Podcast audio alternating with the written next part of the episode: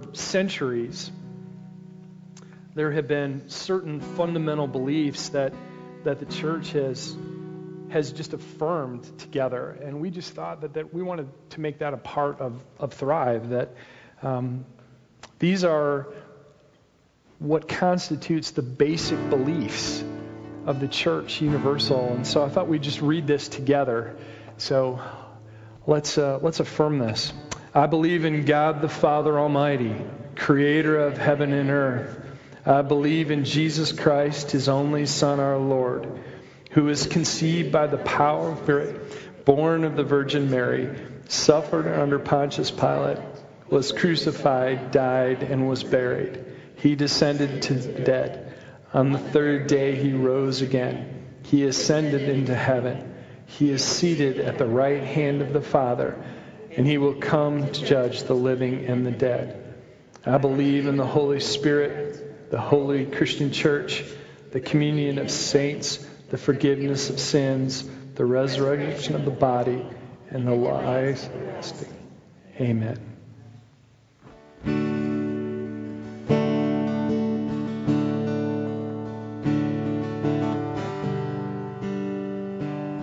Let's pray.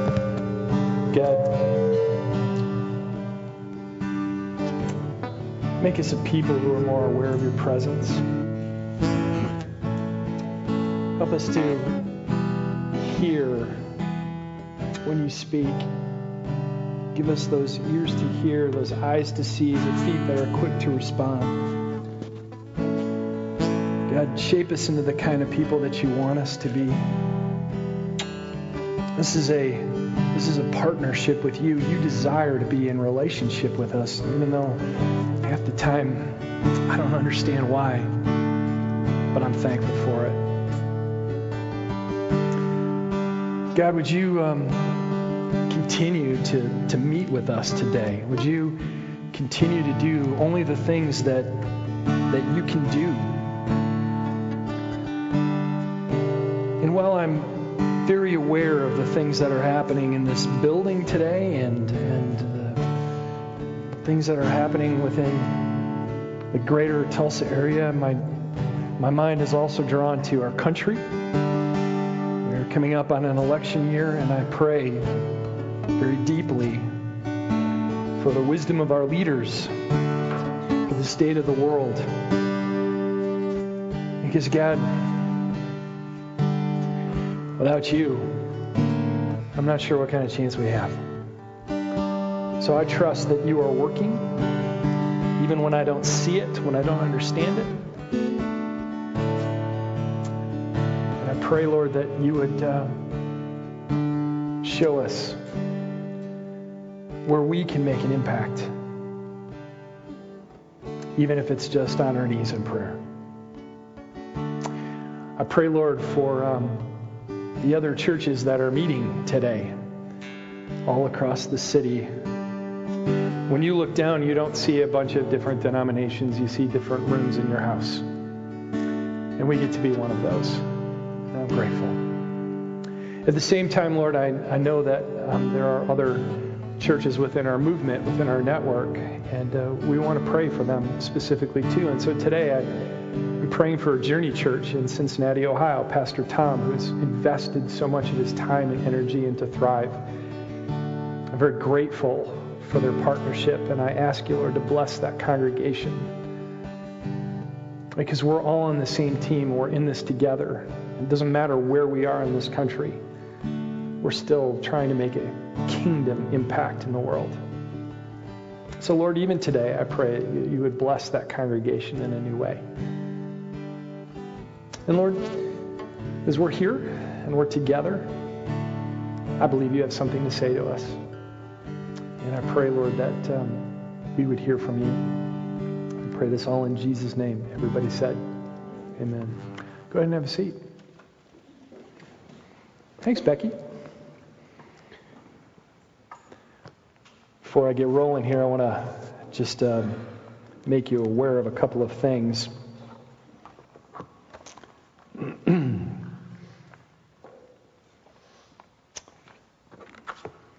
Make sure I got all the stuff that I need here.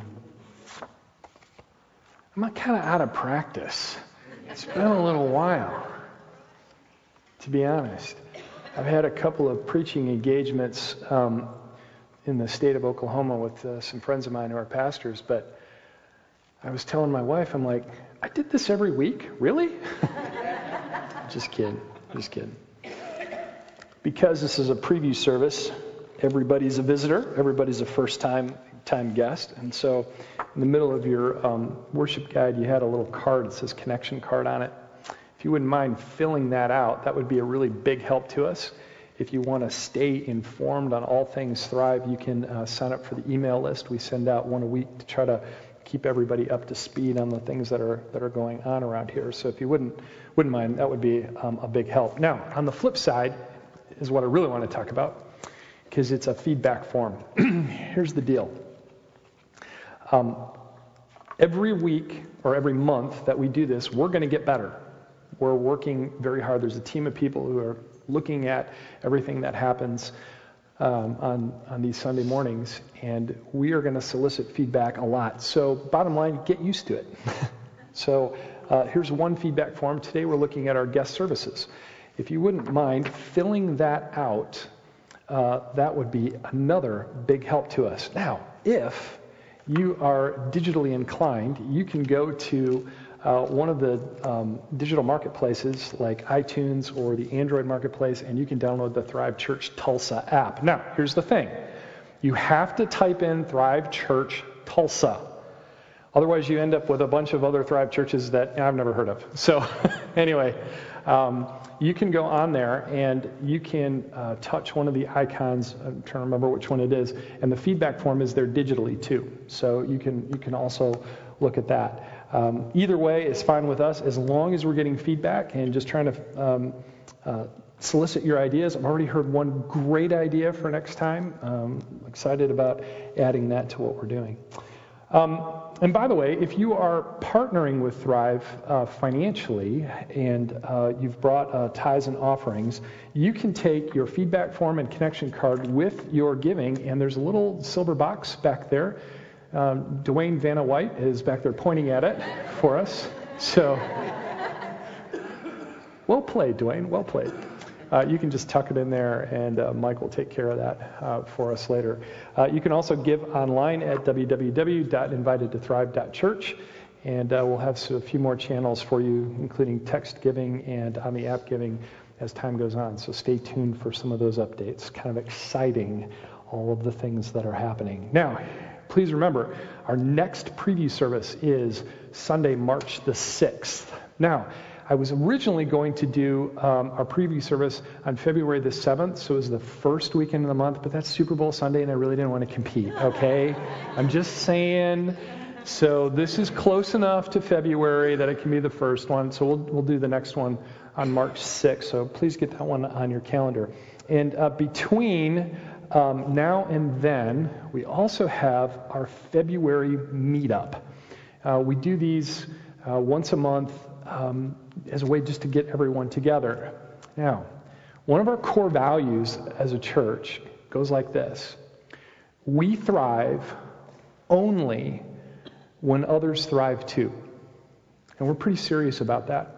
And so we are continually searching for opportunities to get involved in the local community to try to make some kind of, uh, of an impact. And so periodically we'll have opportunities for you to do that. We just happen to have one on February 25th and 26th. That's a Friday night and a Saturday night. Here's what we're going to go do. I'm so excited about this. I didn't know you could do this. We are going to be sending two teams, one each night, um, to make and serve dinner at the Ronald McDonald House um, over by the hospital. Really, really cool. Now, remember, People go and they stay at the Ronald McDonald House, yes, because they're getting help, but it's not for good reasons. And so if we can go along and try to help lighten that load just a little bit, we're going to go do that. So I'm very excited um, to announce that. So please put that on your calendar. Details will be coming up next week. You should be getting an email about it.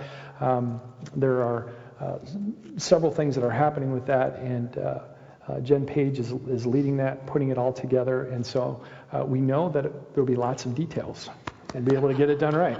So Really excited. So keep that one in mind. Um, that one's coming up. So details coming soon. February the uh, 25th and the 26th. I think there's about 10 slots each. Uh, we're going to be doing some childcare too. So um, if you want to be involved, but you have little ones, uh, we're going to see if we can get that one worked out. Okay? So if you have any questions about that, you can certainly talk to me afterwards. Be delighted to chat with you. So there's a lot of stuff going on, right? A lot of stuff. That's pretty exciting. All right. Let's. Uh, let's open the word here. If you have a Bible, turn with me to Matthew chapter 9 the Gospel of Matthew, chapter 9. And um, if, uh, if you don't know where that is, that's cool, no big deal. Uh, if you open your Bible in half and start paging to the right, eventually you bump into Matthew. Um, it's probably the first name that you can actually pronounce, to be honest. it's true. Um, Matthew chapter 9 is the first book of the, of the New Testament. It's one of the four Gospels. Uh, let me just tell you up front uh, I, when I look at the Bible, um, uh, if you're old school like me, you can do that. If you want to, you can go to the Thrive Church app and hit Bible, and it will come right up. It'll be Matthew chapter 9. So, um, but just so that you understand, uh, what I want to say at the outset is that a lot of people call this a book. Uh, this is not a book to me, this is a library because there are multiple authors who are writing multiple books at different periods of time to different audiences with different agendas. And so we're just picking this one book um, called Matthew, and uh, I want to talk a little bit about, about Jesus. So, Matthew chapter 9, um, I'll give you a few minutes to, to page there. Jesus is living and ministering uh, in the north part of Israel around the Sea of Galilee, not too far from his hometown. And um, specifically, he has uh, kind of adopted the hometown of Capernaum. Capernaum is on the north edge of the Sea of Galilee. It's a little fishing village. I'm going to talk about it here in a minute. And Matthew opens uh, chapter 9 with a story about Jesus in Capernaum healing a man who was paralyzed in rather dramatic fashion. And, and, and, in the process of doing this healing, he, he shows, first of all, of course, that he has power to heal, but also he, he claims that he has the authority to forgive sins. Now, let me just tell you, that did not go over very well with the local religious leaders. That was something only God could do. And so they weren't real happy with him. But Matthew picks up the story, and this is where I want to pick up the story, in verse 9. So let me crack this open. Matthew chapter 9, verse 9. And Jesus is in Capernaum. He's traveling somewhere. Matthew doesn't tell us where he is uh, going to, but he comes across a familiar sight. This is interesting. And uh, we'll read it here in just a second. But as he's walking along, you would find along the trade routes in ancient Rome certain booths or tents, what we would call an office for tax collectors. And so Matthew says that Jesus comes across this booth with a tax collector named Matthew, and yes, it's the author of this book. Okay? Just uh, uh, for context here. And so you would find these along trade routes, you'd find them at city gates. They were, they were very, very common. Now, every government needs money to run, right? We know this every fe- April 15th. We, we understand this. And no, we're not real happy with the government or the IRS, but let me just explain something to you. Tax collectors in ancient Israel were not just hated, they were loathed, despised. They were how do I put it gently without being too abrupt? They were probably the scum of the earth. And here's the reason why. Sometimes this gets lost because remember, whenever we crack open the Bible, because there's a difference of time and space, we're tourists. And so uh, when we read the word, we have to be like tourists. Things are a little bit different. We have to try to understand that. So here's what we, we know.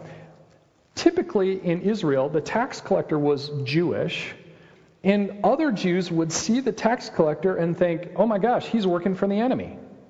Because the Jews didn't want Rome to be occupying their land. Because this is the land that God gave to us. Why on earth would God allow a foreign occupation to be here? So they were actually working with the enemy. And furthermore, these were Jews who were profiting from other Jews uh, who were typically poor. And uh, when, they, when we talk about profiting, we're talking about big money. It was a very lucrative business to be in, to be a tax collector. Secondly, uh, and this is the part that, that uh, uh, we may not get necessarily from the text, but tax collectors as a whole were notoriously corrupt. They would have a, a certain um, assessment that they would make on whatever goods and services you were bringing to market, and then they would upcharge you and pocket the difference. So if it cost you, say, five shekels, they'd charge you seven or eight and keep three. After a while, this adds up. The ancient rabbis lumped tax collectors together with robbers. Because robbers would get your money through violence, and a tax collector would get it through coercion. Either way, this was a despicable group of people, to say the least. So financially, it worked out great for you. Socially, mm, not so much. Very often, this was considered the lowest rung of the social status within a community. Lowest rung. And so Jesus sees this booth, this tax collector, this symbol of hatred and everything that's wrong in the world. We're going to talk about it with gritted teeth, right? And he does something absolutely unthinkable. Let me read to you what happens. Verse 9.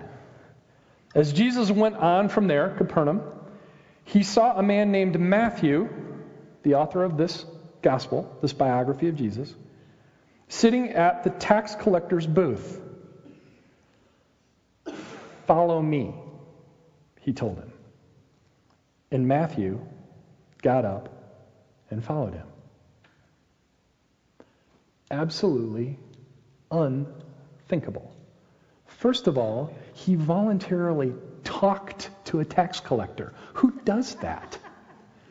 And then, secondly, he does this amazing thing. He comes up to him and he invites him to be one of his disciples. That's what follow me means. He walks up to, get, I mean, we are talking about the absolute dirtbags. And he says, Come, follow me. This was a mind blowing thing that happened. Now, in ancient Israel culture, the highest thing that a male Jewish uh, man, male Jewish man, I told you it's been a while since I've done this, right? Okay. The highest thing for a Jewish man was to be a disciple of a rabbi. There was nothing greater within the social status. A very, very small percentage actually became a disciple. Now, all Jewish men had to go through a certain amount of training, a certain amount of education in the Jewish religious law. But after they achieved a certain point, only a select few who did really, really well in school were invited to become a disciple of the rabbi. Very few. So when we read throughout the New Testament, when Jesus says, Follow me, and they leave everything behind and go follow him, there's a reason for that. So here's Matthew. Now, Matthew's probably making a good living. But Matthew's also on the lowest rung of the social stratum. And now Jesus comes and says, Come follow me, be one of my disciples. What just happened? He immediately went from the bottom right to the top. Do you think he left everything to be able to do that? Oh, yeah. Absolutely. It's a shocking kind of thing that we see that's going on here. And it's, it's sometimes I think it gets, it gets lost in, in, the, in the translation. And so in verse 10, Matthew throws a dinner party. And, and he invites his associates or his former associates. And, and here we read it in, in verse 10. While Jesus was having dinner at Matthew's house, Many tax collectors and sinners came and ate with him and his disciples. By the way, very often when you see the word tax collectors in the scriptures, it's coupled with the word sinners. Are just kind of lumped together. Guilty by association, I guess. These sinners. Now, here's, here's the thing Capernaum is this small fishing village, remember? Most estimates peg the population of Capernaum at this time around 1,500 people. So, small, working class, and rural. Some of you grew up in communities like that, right? And everybody know everybody else's business. So when, when you have tax collectors and sinners all showing up, everybody knows it because they all know who they are. Everybody knows who these people are. These are the people that had a past. These are the people who had bad reputations. These are the people from the other side of the tracks, sort of, and, and they were barely tolerated. And for whatever reason, they have abandoned the Jewish religion, and they were not really concerned about things like righteousness. Why? Because mind's on the money. Money's on the mind. Now, I want you to note something here, though. This is an important little tidbit of information. These are not poor by any stretch of the imagination. These were not the poor folks, but they were marginalized. They were pushed to the fringe. They were the ones that nobody else liked to hang out with, but they weren't poor. And here they are having dinner with a miracle working rabbi. There's got to be something kind of surreal about that. Like, now, wait a minute.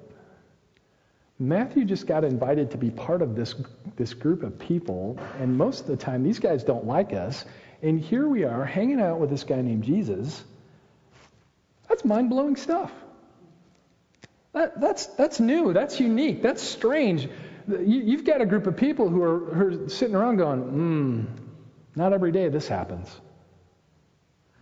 It, it strikes me, I heard another pastor say this, and I'm going to borrow it because I think it's good. It, it, it astonishes me when every time we read in Scripture that people who were not like Jesus at all actually liked Jesus.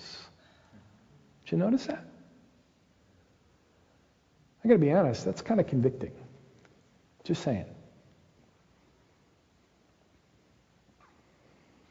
Now, not only do you have this group of tax collectors and sinners who are kind of puzzling over this, you also have a whole group of people in the community who's aware of all these folks gathered together, wondering what's going on here, including the local religious leaders, because you know they're in everybody's business. And, and, and here's what it says uh, if you look in, in, um, in verse 11. When the Pharisees, that's the local religious leaders, saw this, this dinner party happening with Jesus and his disciples, they asked his disciples, Why does your teacher eat with tax collectors and sinners? This is a legitimate question. This isn't a challenge. This isn't, this is puzzlement. This is like, no, no, no okay, no, help me understand this. So, we know what these people are up to. We know what kind of character they have. Why is your teacher doing this with them? This makes no sense to us. You can imagine how that would go, how that would be, you know, hard to work out because this was contrary to their understanding of how their religion was constructed, how God supposedly worked. So the fact that Jesus is doing this and he's a miracle working kind of rabbi, that's unusual. He should know better than this, and yet he's doing this thing. It's, it's a legitimate question, and, and it's one that, he, that they posed to his disciples. The upshot for all of us is the fact that Jesus overhears this question and he actually answers. Look at verse 12. On hearing this, Jesus says, said, It is not the healthy who needs a doctor, but the sick. Now, please bear in mind, he's with this group of tax collectors and sinners. They are overhearing this, and there's a very good possibility that, that what he just said, this idea that the healthy don't need doctors, the sick do, was a proverb, was something that was a known saying to a lot of people at that time. And they would also say, well, okay, yeah, that's true. But then Jesus does something truly extraordinary. Look at the very next next uh, sentence that he says, verse 13. And he's saying this to these Pharisees But go and learn what this means. I desire mercy, not sacrifice. See, Jesus isn't content with just giving an answer. They called him a teacher, so Jesus is going to throw down. He's going to say, okay, if you're going to call me a teacher, school's in. And he says to them, go and figure out what this means. Go learn this. This is important for you to understand. And he quotes Hosea chapter 6, verse 6. God is speaking to Israel through his prophet. And one of the things that he says is, I desire mercy, not sacrifice. Now, we gotta we gotta work through this a little bit to to try to understand what's happening here. Because Jesus isn't condemning the sacrificial system, because God gave that in the Torah, gave it to them at Mount Sinai, this seminal moment in the life of Israel. Everybody understands that you're supposed to do sacrifice. So Jesus isn't condemning the sacrifice. What Jesus is ultimately pointing out here is that there are some things, like mercy, that are more important than a strict adherence to the letter of the law. In other words, what he's saying very tacitly, but very strongly, he's saying, look, you've lost the spirit of all of this. You're so interested in following the letter that you're missing the whole reason behind it. Because here's the thing I want, we need to understand this. This is so important. The whole idea of a sacrificial system was mercy because God understands that human beings screw up. We do. Have you opened the paper recently? It happens all the time in every single one of us. We live in this kind of environment. And so God put this thing together to say, hey, look, I know you're going to blow it, so let me give you a mechanism for you to reconnect back to me so you don't have to do it alone. That's mercy. So he gave the sacrificial system, and it's like you, you, you want everyone to do the sacrifice, but you don't understand the spirit, the love, the relationship that God wants that's behind it. And then he goes on, verse 13 For I have not come to call the righteous, but sinners. These very people that you were talking about, these are the, the folks that I'm after. These are the ones that I want to I wanna, I wanna talk to, I want to reach. And what's interesting to me in all of this is that there's, a, there's kind of this paradox, is that you've got these, these Pharisees who, they are supposedly the righteous ones, right?